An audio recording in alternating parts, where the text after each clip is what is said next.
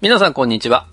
この番組、流行り物通信簿は、身近な流行りをテーマに話して学ぶ、ゆるくて浅めの情報バラエティ番組です。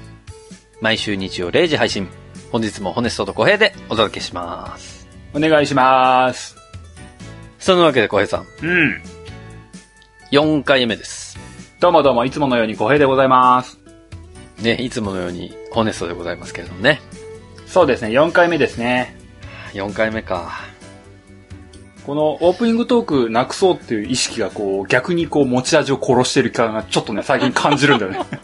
なんかさ、喋りたいのに、こう、あ、喋っちゃいけないんだ、みたいな。なんか我慢してる感じがすごくこう、ぷんぷんと香ってくるんですけどねそう、なんかこう、ここをさっさと終わらせて本編に行こうぜ感がこう、無言の圧力になるみたいなね。しかも、別にどっちが言ってるわけでもなく、第三者的なところからの圧力みたいな感じになってるからね。なんかこう、うん、言霊ってこういうことかなって思うね。いや、別に、でも、喋っていいんですよ、別に、オープニングは。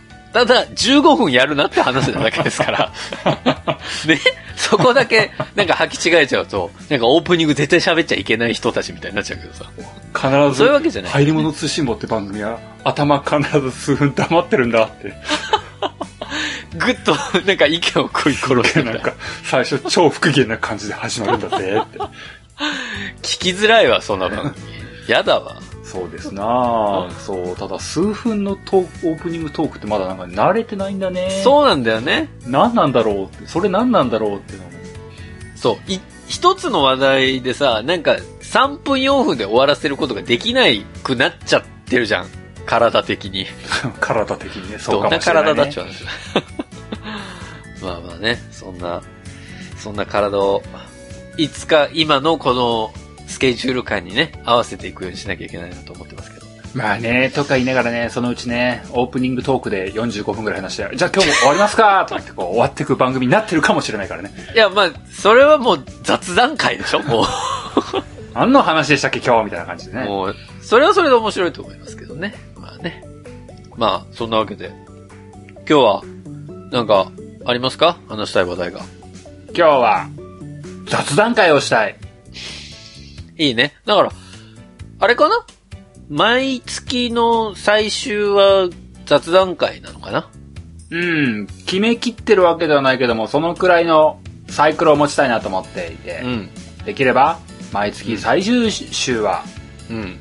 フリートーク会なのか、そうね。あるいは、お便り会なのかみたいなね、うんうん。そんな感じでやっていきたいなというのが、一個思っています。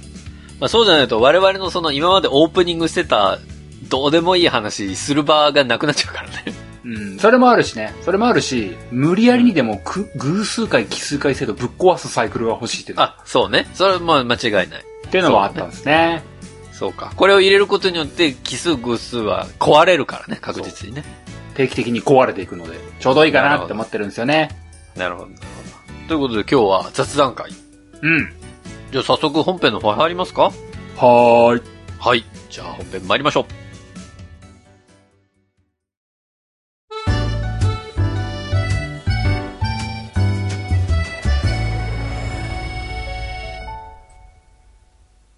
はい。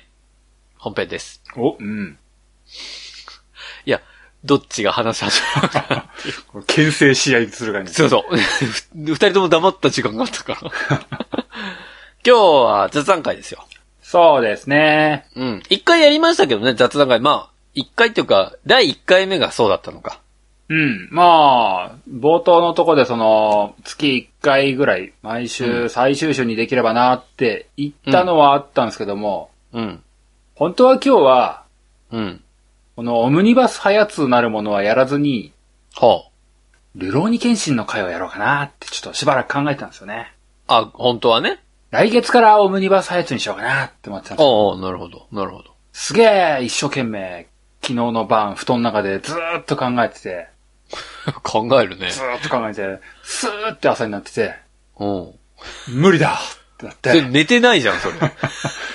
スーって、スーって寝てて、寝たんだね。スーっと来て、ルロケン会は無理だって、はっって目覚めて、うん。そしたらうちの嫁さんは風邪 ひいてましえ、た。あれどうしたなんで それ、ルロケンと全く関係ないでしょ関係ない。嫁さんが稼いだのはルロケンとは関係ない。そうか。ただまあ、いろいろ考えた結果、ルローニ剣心の会は、うーん、だいぶ重たい構想が必要になるなぁと思って諦めました。あ無理です。あ、なるほど。できれば、あと1年内に1回ぐらいやっておきたい。ルロケン会をうん、ルロケン会を1年内にあと1回やっておきたい。それなんか、また映画作られるんでしたっけそうだよ。それに沿ってやろうかなと思ったんだけども。ああ、なるほどね。ただね、今回考えたんですよ。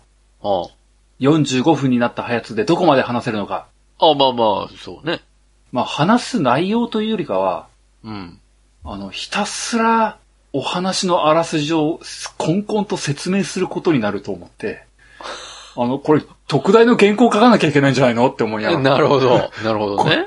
夜な夜な考えながら、あ、それはちょっと朝起きてからでは間に合わないんじゃないのか。辛すぎる、辛すぎるぞ。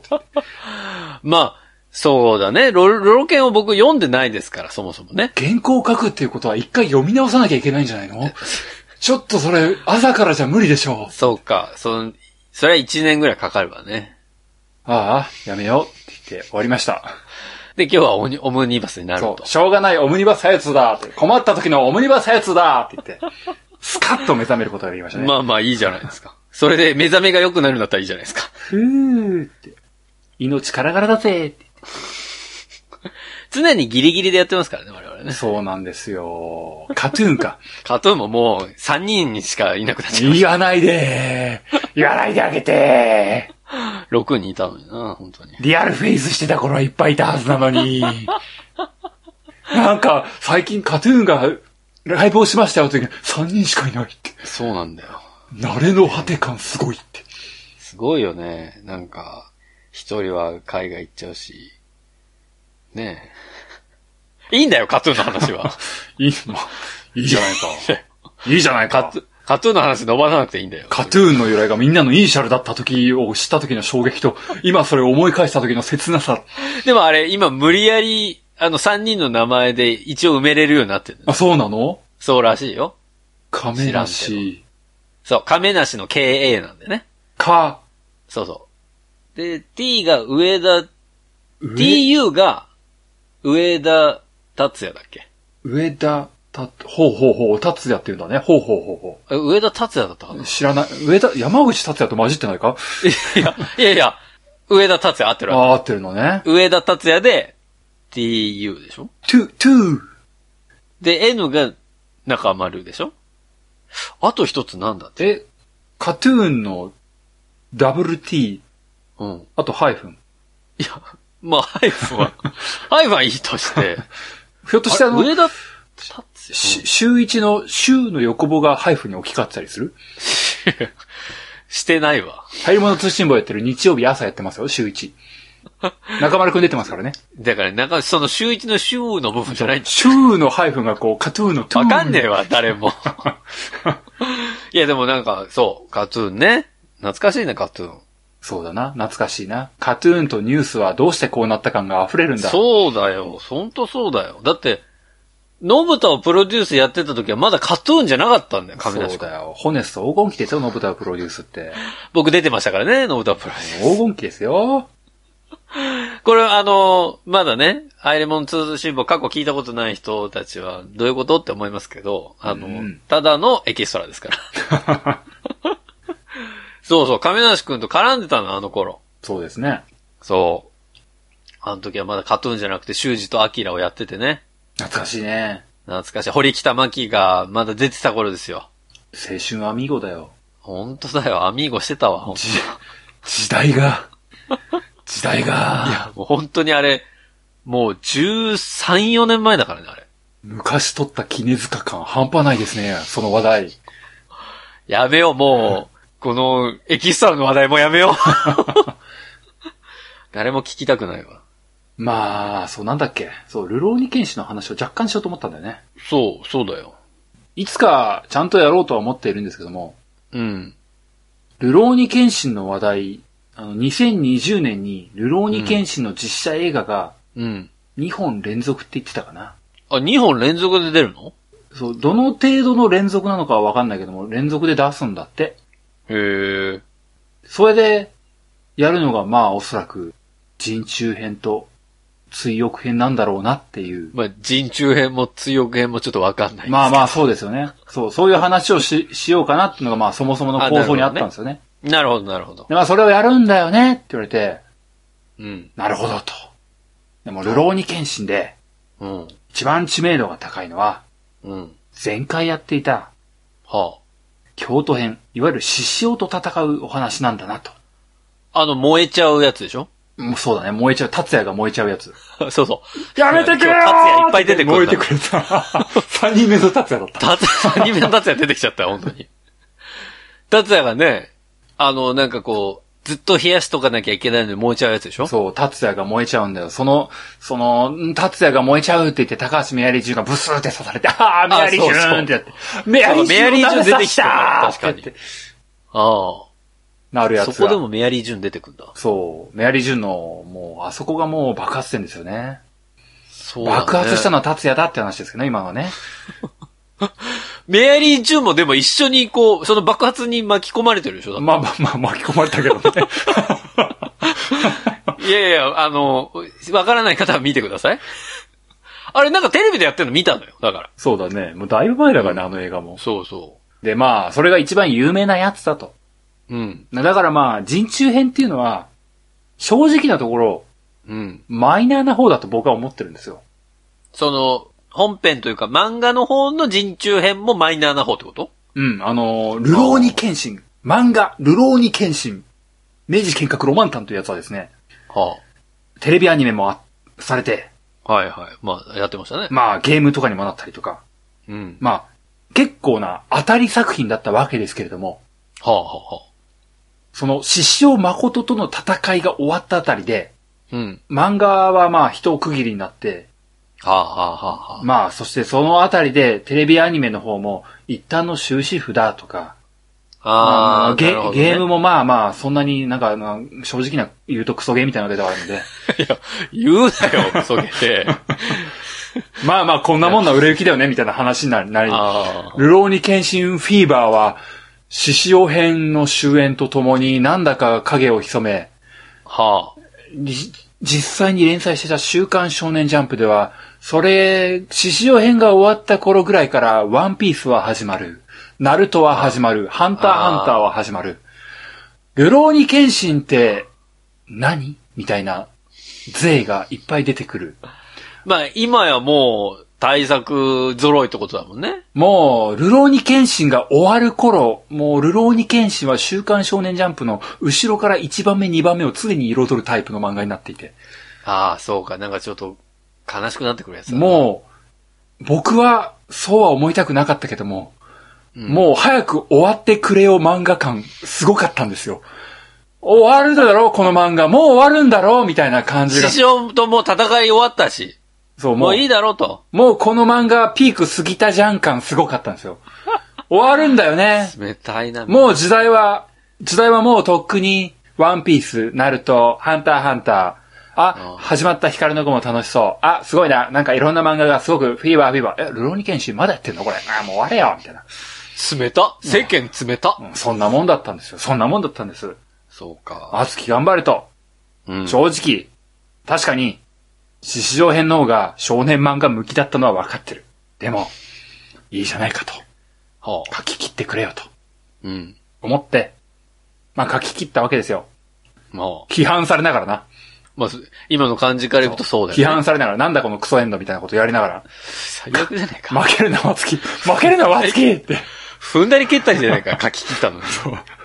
もう、許してやれよワツキを許してやれよってこんなにいい漫画描いてるのに許してやれよっかわいそていう感じで終わっていった、ワツキが、う。うん。時を経て、実写映画で、大当たり、うん。なんだかいけ、買っちゃいけないものを買った作者。自ポ法ん自ポ法なるほ捕まどっな。たからね。なるほどな。うん。なるほどななる。ほどな、踏んじゃないんだよ。わつきは幸せになれないのかなそういうもんなのかなみたいな。 なんか、どっかでケツまずく人だよ ね。どうしても、小田栄一郎にはなれなかったんだな。まあ、小田先生はね、もう今やもう大ヒットですから、彼の作品はね。そんなわつきに最後の脚光が当たる。実写映画化、追加2本。そうか。だから、これで、逆に言うと、その人中編うん。とかが、その映画をきっかけに、うん。あ、すげえじゃん、面白いじゃんってなれば、また漫画に帰ってくる可能性はあるわけだ。うーん。ないのいや、正直それは本当映画の出来次第というか、あ、なるほど。まあ、人中編とつい、あのね、流浪に剣心ってね、まあ、みんなワツキのこと分からないからワツキを叩くんだと思うんだけどね。まあ別に僕も分かってないんだけど、うんうん。あのね、人中編ってね、すごく読者が補正をしないと微妙なところがいっぱいあるんですよ。ほすごく微妙な表現がいっぱいあるんですよ。う。なるほど。まあ、その微妙な平原っていうのが、どういうのかわかんないけど。あの、要するに大人が読むといまいち表現っていうのかな。うーあんの、和月は、もともと、僕は少年漫画を描いているから、はこういう表現の方が少年のトラウマにならないとあ。あー、思ってそういう描き方をした。柔らかいってことまあ柔らかいとか、オブラートに包んでいる。そう、そういうぼかしをしたとかっていうのがまあ、あ各所にあるんですよ。あと、くどくどしく表現するっていうのがまああるんですよ。和あ。月は。はあ、はあはあはあはあ、なるほどね。ただそれは、例えば今ホネストが読んだら、うん。つまんねえ漫画だなって思う理由になるんですよ。なりうるんですよ、十分に。あ、だから子供の頃読んでたら、なるほど、スッと入ってくるけども、うん。大人になって読んだら、いや、えもうちょっとストレートに書いてもいいのに、みたいな感じになるってことね。そう。あのー、和月が書きたかったであろう、うん。流浪に剣心のテーマっていうものに、すごく深く入り込んでいこうとしてるんだけれども、うんうん入り込みきると、もうそれは少年漫画じゃない、青年漫画だ。うん。なるほど。やっちゃいけない範囲に入ってくる。やれないってなって、やらなかったのが漫画なんですよ。なるほど。でも、やろうとしたことを OVA でちゃんとやってるバージョンがあるんですよね。あ、映像作品の方で。もうその、はっきり言ったパターンみたいな。うん、やりきったパターンがあるんですよ、実は。なるほどで。そのやりきったパターンは、言ってしまえば結構な大人向けになってるわけです。なるほどね。まあ、で、僕みたいな、こじらしちゃった、流浪に献身信者はですね、うん。どっちの和月も最高やないのっていうスタンスなので、はあ、あはのたとえ実写映画が、どっち方向に触れても、あはあ、おい、和月頑張ったなって、和月報われたなお前って言える自信があるんですけども、それもう、映画の出来関係ないじゃん。だって僕は関係ない。僕は関係ないんだけどもあ、あそうかそうか。世間の人たちがどう見るかだもんね。世間の人たちが、あの、うん漫画に振るか、その、あきーつかった。アニメの方に振るかで、あの、あまず映画の売れ幅が変わり、ーなるほそしてど。多分それがおそらくね、おそらくアニメの方に振るはずなんですよ。世間の評判が高いのがそっちなんで。ああ、要は、あの、やりきった方ってことうん。やりきった方に多分振ると思うのは。あ、はあはあはこれまでの実写映画を見ると多分そっちだなという気もするのよ。あ、なるほど、なるほどね。そうなると、うん。映画、実写映画、佐藤健最高だったな竹井美最高だったなって言ってこう、まあ、タケルとエミはやっぱり、すごいですよね。最高だよ最高だよルロニケンシンって言って、よし漫画も見てみようって言ったら、なんだこれつまんねえって言ってこう。ああ、ワスキーって言って、ワスキー見せないでーそうなるのか。そうか、そうか。で、少年漫画では、全部オブラートに包んじゃってるってことだもんね。うん。そうか。だから俺みたいになるんだ。ヒューンってなるふーんって、わあ、原作最低つまんねえって。ダサくだなーって言って。よくこれあそこまで上げたなーって。あ、だから映画監督の手腕みたいになっちゃうんだ。手腕みたいになるかなあー。でもそれは本当はアニメでやってたんだもんね。でもアニメって言ってもそのテレビアニメじゃないからね。あの、あそう、OVA の方だもんね。そうそうそう。だからあんまり知名度ないと思うんだよね。そっか。だから OVA を知ってる人からすると、まあ、ちょ、映画まだできてないからなんとも言えないけど、おそらく OVA の方向性と同じ方向性で行くんであれば、まあ映画は面白くなるだろうけども、そこから漫画に戻ってくると、和月が、なんか、ポンコツ扱いされるようになっちゃうよってこと、そうなんんだよ。和月こんなにいい発想したのになんか、結局脚本力はゼロだなとか言われて、こう、和月はさらに凹んでしまって。なんか、すいませんでしたって。すいませんでしたってってなっちゃう。報われなさすぎじゃないそれ、ワツキ。うん、でも、うん、もう、ずっとそうなんだ、わつきは。そうか。もう、いつの日か、プロジェクト X で、わつきをやってください。いや、プロジェクト X 自体がもうやってないけど、多分ね情熱大陸で、あちょっと待わってつきをやってください。プロフェッショナルかな、あとは。 ああ、それでもいいですポ。ーンつって。本当のワツキとは。 って叩かれても仕方ないと思っている。ダメじゃん。 それダメじゃん。叩かれるのが気持ちよくなっていった。いや、やばいじゃん。それやばいやつじゃん、もう。ド変態になってきちゃう。まあ、ド変態だから自報で捕まったんだけど な。 やめ ろ。この流れやめろ。うんかわいそうだろ。どう転んでもわつきはオチにされちゃうんだよ。いや、こっちにしてるだけだよ。そう。でも、そうか。みんなわつきを忘れないであげて、そうだね。たけるはいい演技するよ。いや、だから映画はおそらく当たるんだろうね、そういう意味で言うと。だって今までのさ、ルローニケンシンも、まあ、それなりに来てるわけでしょいやでもね、今回のね、人中編をやるとなるとね、うん。一箇所大きな分岐点があるんだよね。それなんか前も言ってたもんね。大きな分岐点がある。はあのー、もともとね、人中、本当に人中編なのかどうかいまいち分かってないけど、まあ多分人中編なんだけど、あ。おあの、ルローニケンシンの日村ケンシンがううん。どうして人斬り抜刀斎になってしまったのか、ああ。そして、ケンシンのほっぺたについてる十字傷ってああ、気になる。なんでできたんでしょうかっていう、そこの過去の話とほ十字傷がついたんて、要はあの、ケンシンの人斬りの罪の象徴みたいなところがあるんですけども、う。おうその罪の、罪滅ぼしの仕方とは、食材の仕方とは何なんでしょうかみたいなは話なんですよ。あ。だから、エピソードゼロみたいなことでしょうーん、まあ、そう言われると辛いんだけどな。違うのいや、そうなんだけど、そうなんだけどうな。そうなんだけうど、んそう、なんか、うん、スターウォーズ感出されるとちょっと辛いんだけど も。 ごめん、だからごめんごめん。スターズ・ウォーズ感出したのは俺が悪かったけ ど。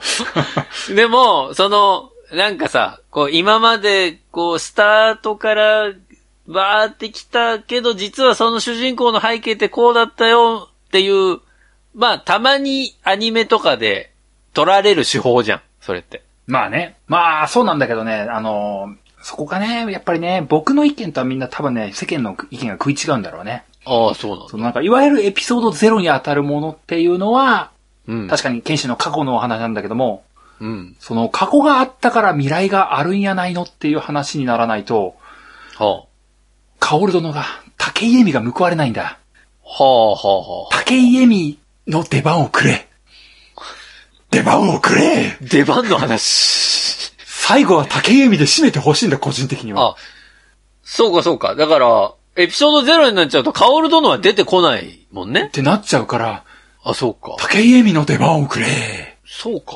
てなると、あうんの、何これはあくまで僕の希望であって、うん。ただそう思わない人がいるのも知ってる、うんエピソードゼロ最高ジャンカ説もあるので、ああ。竹井恵美、そもそもいらないよね、勢もきっといると 思っていて。いや、竹井恵美の出番をくれっていう気持ちがある僕と多分割れるとは思うんだ。それなんか、そのエピソードゼロの話を謙信から聞いている竹井恵美がワイプで右上にこうずっと出てればいいじゃないああ、謙信そういうことだったんだねって。いやいや、偉い偉い。今がん、今まで頑張ったと思うよ。た竹バラエティ番組みたいになっちゃう けどな。いや、泣けますねって言ってどうですかこの後、謙信はみたいな。スタジオに来 CM に入るた竹井恵美さんどうですかって。いやー、竹井大変だったんですね。そのバラチンみたいなのがやめろい。やー、これからもそばで支えていこうかと思います。なんだその映画。全然面白くねえじゃん。やめよう。いや、ワイプはやめよう。それはフールでやるパターンだろ副音声でやるやつだわ、 それ。ほん違ったわ。おーそうか、そうか、そうか。エピソードゼロやると竹恵美が。そうね。だから、もし、あれだね、人中編もしやるんだとしたら、竹恵美がそれこそ本当に育休の期間に出したら、みんな納得できたのかもしれないけどね。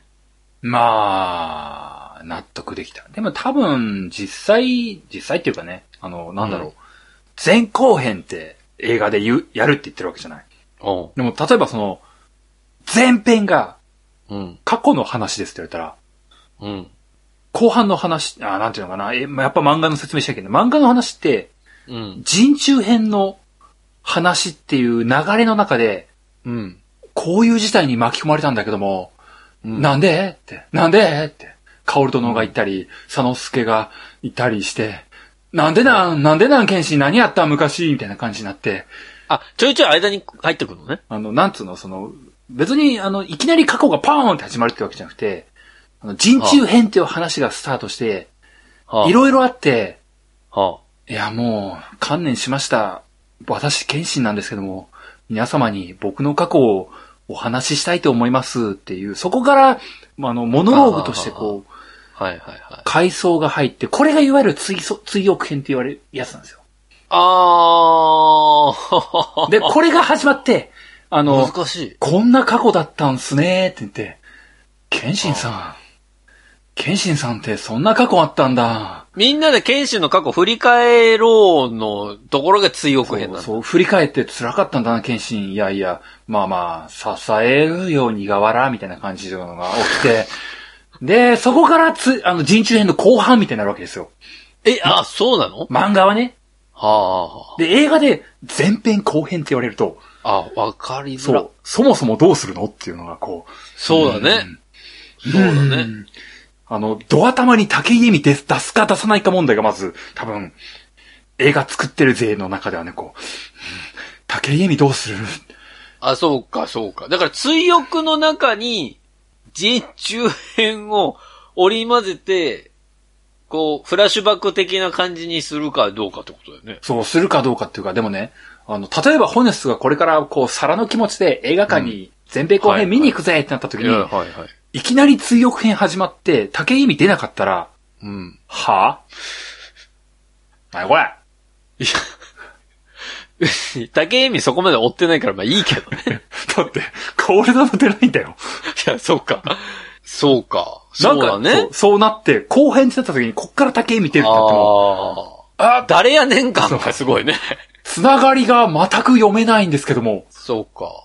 てなるというか、あの、あの、いや、あの、前の映画でさ、あのさ、たっちゃんが爆発してたじゃん。あれなんだったのみたいなところのつながりがゼロになるじゃそうか、そうか。ん。もうなんかいろいそうろ、いろいろ難しい。ってなるので、うん。多分作り方はすごく難しいと思っています。そうだね。僕みたいな、あの、ルローニケンシン5週くらい読んでる人は、もうどう来ても受け入れる体制があるんですけども、うん。あの、家で自社版の DVD3 回くらい見倒してる僕みたいな人は、どう来 ても、どう来ても耐えれるんですめけどっも、ちゃ見てんじゃん、それ。一般大衆一般大衆は無理だよだから、それ、監督が、どこまで、ルロケンが好きかによって多分変わってくるんだろうね。そうなんだよ。で、そして、残念ながら、獅子王編で、うん。神木隆之介は使っちゃったんだ。ああ、いたね、そういえば。もう出せないんだ。別キャストとして来るっていう。出す、出せないんだ。そうね。どうするそうか。まあまあ、タケルがいればいいというのもあるけど、かけるだけで、やりきれるかな。信じてやれよ、タケルを。いや、たける、いやたけるは多分、ま、間違いないよ。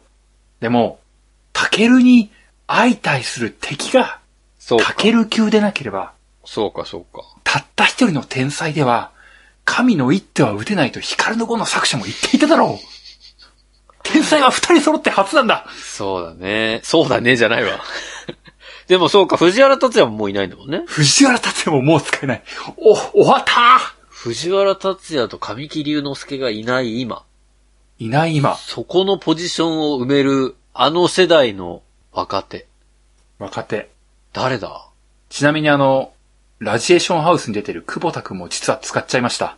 あ、久保田くん。久保田くんは多分出ると思うけど、ちょい役で、実写映画化著作の時にちょい役で使っちゃいました。そりゃあ、まずかったね。良かったのかまずかったのかマジわかんねえって思いながら。そうか。そうなん久で保す。田くん出ちゃってんのか。お話の焦点に当たるのは、割とごつめの敵たちなので、そうか。頑張ってください。キャストは確かに気になるね。そう。というのを、まあ結構話したね。うん。これを、今、物語の話はほぼ言ってないじゃないですか。言ってない。あの、ここからさらに、ここのシーン、最高だよねっていうのまで含めて、やろうかと思って、なるほどね。それやったら、うん。終わんないじゃん。いや、2週に連続でもいいんですよ、別に。まあ、それ言われたんだけど、僕はあの、リニューアル前にキングダムハーツ2週連続でやって思ったんだけど、やったやった。うん。 2週連続は僕の中で熱が途中で途切れるってことに気づ起いて。きれさすな気づいて、なんかこれいまいちだなって思ったんだよ いね。や、わかった。違うのよ。多分、あの時のキングダムハーツの2週連続は、1回切ったじゃん。エンディング迎えたじゃん。そうだね。だから多分切れたんだよ。そうなのうんそのままだって、90分やりゃいいんだよ。辛いよ。疲れるよ。小平い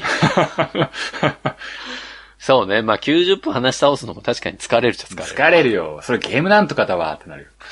あれ90分話し倒してるよ、確かにって思いましいや、いけてんじゃねえかよ。 た あれすげえ終わったと、ゲームなんとか終わったとめっちゃ汗かいてんだ。ぐったりぐったりしてはるぁ。ーってなってはぁーってなって。マジハルさんこれからもう一本撮んのみたいな。っ そうか、そうか。てなるんだよね。なるほどね。まあ一応聞きますけども、本さんなんか話したいことありました 出た、出た。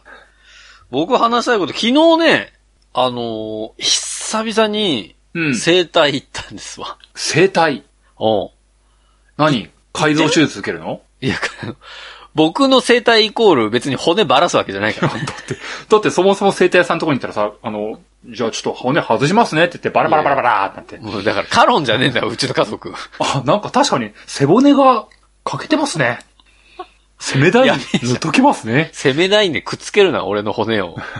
みたいなやつでしょちょっともう、体ガッチガチになっちゃってまして。まあだって骨だもんね。骨だから ね。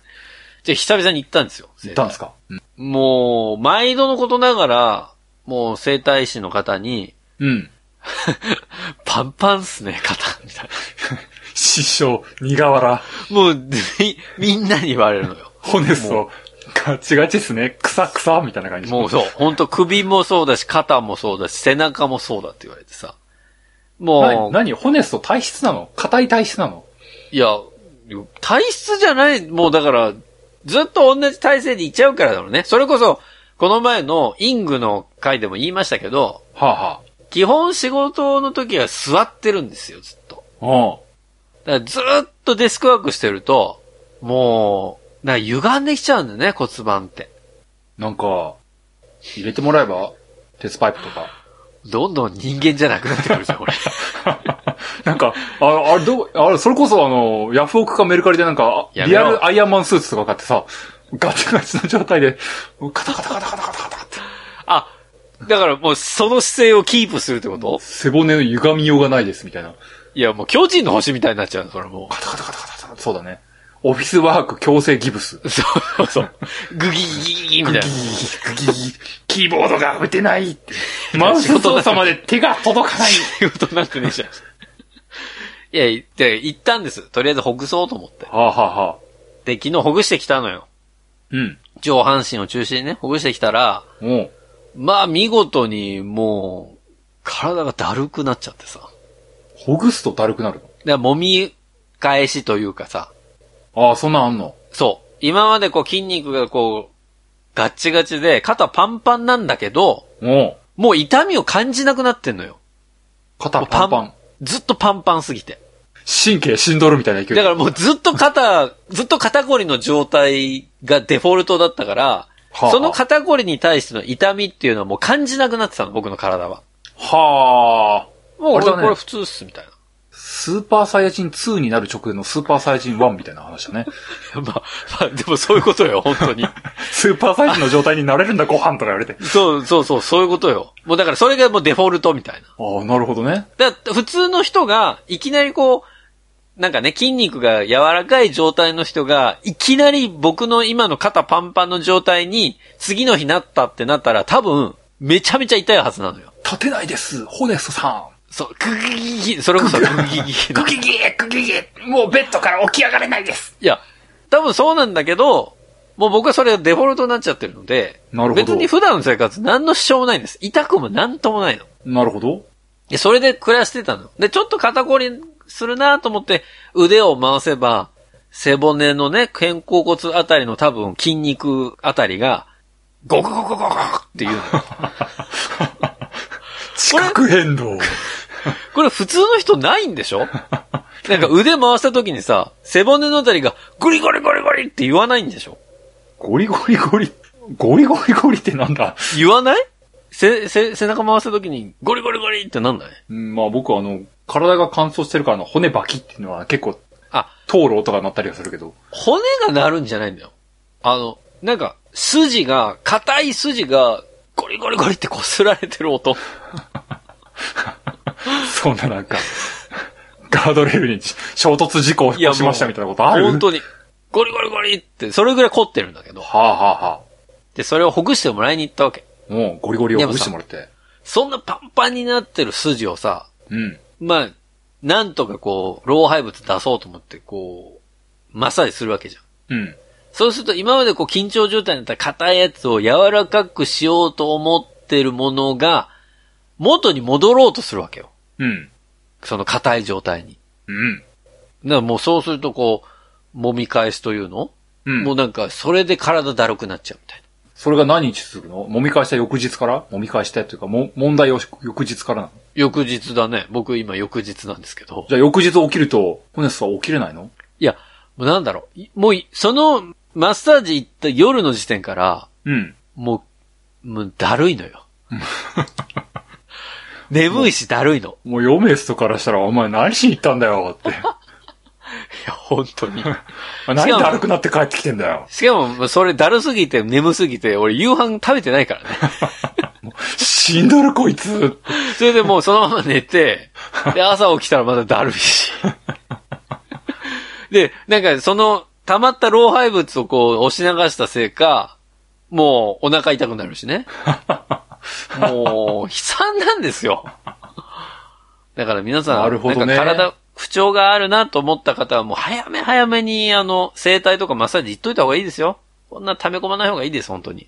ホネストは一大デトックスによって今、虚脱症状という。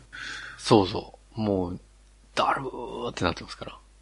大変だね。それ昔からなのいや、もうだから仕事始めてからもうずっとよ。大学生の頃は大学の頃はそんなでもなかったけどね。じゃあ、年を取ったからなんだね。まあだからもう労災ですよね、こんなの。で、しかもさ、今僕、育休を取ってるじゃない。は1ヶ月。い。うん。もうだから明日から、僕、復帰なんですよ。あら、ついに復活。 20日からね、今日あらあらあら19日なので、20、あ、じゃあ、配信的には、もう、あそ復うか活してるんだね。配信的にはもう復活して1週間経ってるんですよ。あらー、じゃあ、リアル虚脱ホネストが今週生まれてるかもしれないんだね。そうそう。だから皆さん、あの、10連休でヒーヒー言ってたでしょああ、まあ、ひ、ひ、ひ、うん。なんか、10連休明けにさ、うん。もう5月病が、みたいなことずっと言ってたああ、でしそういうょことね。うん。俺もう5月病とかじゃないもん、もう。病だ、も う。もうほんと会社行きたくないなっていう。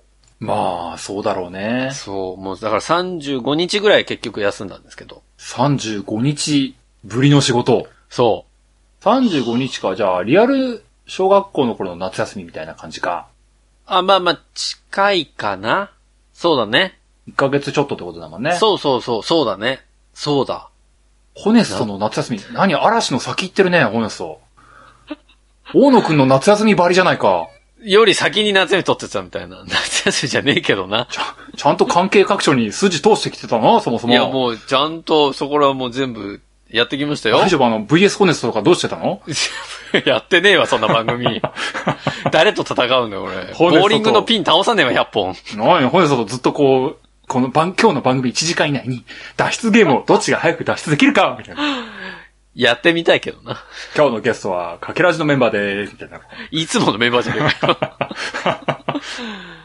まあまあでもそんな感じでしたよ。そうですか。まあ、時間いっぱいですね。そうだね。おかしいな、お便り読もうと思ったんだけどな。まあまあ、最後に1本だけ読みましょうか、じゃあ。そうですね。なんか、お便りの読み方が、このリニューアル以降も雑だな。先週に引き続き 結構雑になって申し訳ないね。ちゃんとやろう。次はお便りのコーナーですからね。お便りのコーナーってちゃんと作るべきだったんだな。はい。じゃあエンディングに参りましょう。はーい。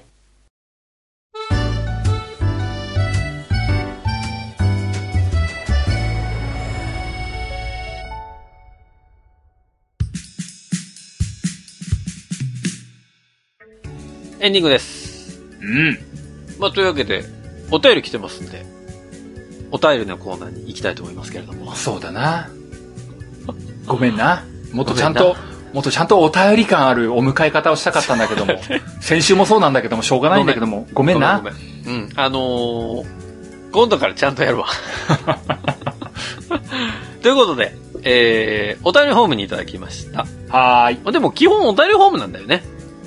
まあでも、今後ね。まあまあ、基本お便りフォームですね。はいえー、萩原さんからいただきました。あらあらどうも。えー、リニューアル第1回拝聴しましたプラス、個人的な流行り物ということで。おえー、こんにちは。書籍編集者の萩原です。どうもどうも。えー、リニューアル第1回拝聴しました。うん。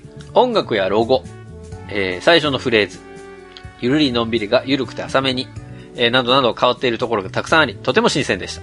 うん。その一方で、お二人のやりとりはこれまで同様楽しくてずっと聞いていられるなぁと改めて思いました。今後がとても楽しみです。ありがとうございます。えーさて、そういうラジオも聞いていたものですから、んリスナーの流行りものを勝手にお送りします。ほう。そうね、そういうラジオで、あの、言ったんですよね。リスナーの流行りものも募集したいね、みたいなこと言ってたんですね。え、でも、えリニューアル後のハヤツ1回目でも言ってなかった。言った、言った。うおうんん。そういえばラジオ関係ないじゃないか。いや、どっちも聞いてたから送るよってことよ。ああ、そういうことか。ありがとえーどうぞ、お二人の話術で膨らませてくださいということで。う。うん。えーさて、私の中で最近流行っているのは、吉田パンです。ほう。コッペパンの専門店で、はこち亀で有名な JR 亀有駅から徒歩5分ほどのところにあります。ん。はかっこ他に支店が2カ所あります。ん。ほえーかなり柔らかいコッペパンに、あんこやジャム、コロッケ、メンチカツなど様々な食材が挟まれています。う。うん。今年の3月にテレビで紹介していて、亀有駅ならば通勤途中だわ、というわけで、放送翌日の朝、途中下車して購入。うん。途中下車して購入。はい。えー、そ あ、いらなわかっざわざやり直した。た。あ、いらなかった。えーその日のお昼ご飯に職場で食べたらとても美味しかったものですから、それ以来、毎週一度は立ち寄って購入しています。へえ。えー今日のお昼ご飯も吉田パンでした。おう。店員さんがお客さんだけでなく店員同士でも頻繁にありがとうございますと言っていて、お店の雰囲気がとてもいいのです。うーん。中に挟む食材30種類くらいあるようで、さらに季節限定もあるので、す、え、べ、全てを試したわけではありませんが、あんマーガリン、ごぼうサラダが特にいい感じでした。うん。というわけで個人的な流行り物を勝手に送りつけてしまいました。あ、ちなみに番組サイトも変わりましたね。個人的に感動したのは、お便りフォームに残り文字数が表示されるようになったことで、これはとても嬉しいです。ということでいただきました。あありがとうございまりがとうございます。コッペパンですよ。す。調べましたよ、吉田パン。どうでした行ったことはないんですけども、うん。あのー吉田パンのホームページに書いている、うん。吉田パンのお師匠、は福田パあ。お、福田パン。ン。それは言ってました。えあのー福田パンはどこにある福田パンは盛岡、岩手県盛岡市。ええそうなんだ。そっちは行ったことがあって、まあ、この吉田パン、今回話題になってるものと、うん、も、まあ、福田パンと多分心意気が一緒というか、ほうほう。メニュー感が似たような感じなんで、多分、同じような感覚で捉えてればいいのかなって思って、このお便りを読んでたんですけども、ほうほうほうほコッペパンって、たまに食いたくなるよね、確かにね。うで。なんか美味しいよね。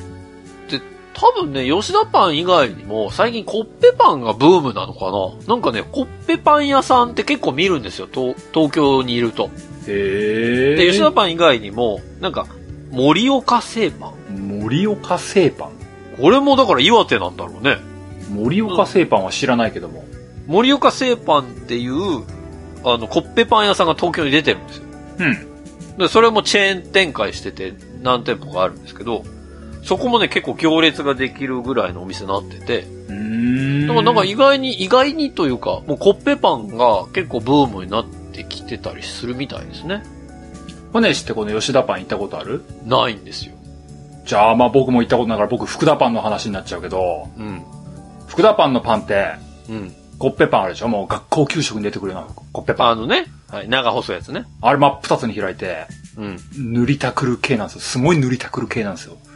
ああ、その、ジャムとかをってこともう、あんこって言ったら、あんこめちゃめちゃ塗り込んでもへえ。う、ジャムって言ったらジャムめちゃめちゃ塗り込んでもう、ひ、ひたひた、固形物なのにひたひたっていうぐらいにこう、もう端から端まで、もうパン、パン食ってんだかあんこ食ってんだかわかんねえな、みたいな感じになる。もうだから隙間ないようにべったり塗るんだ。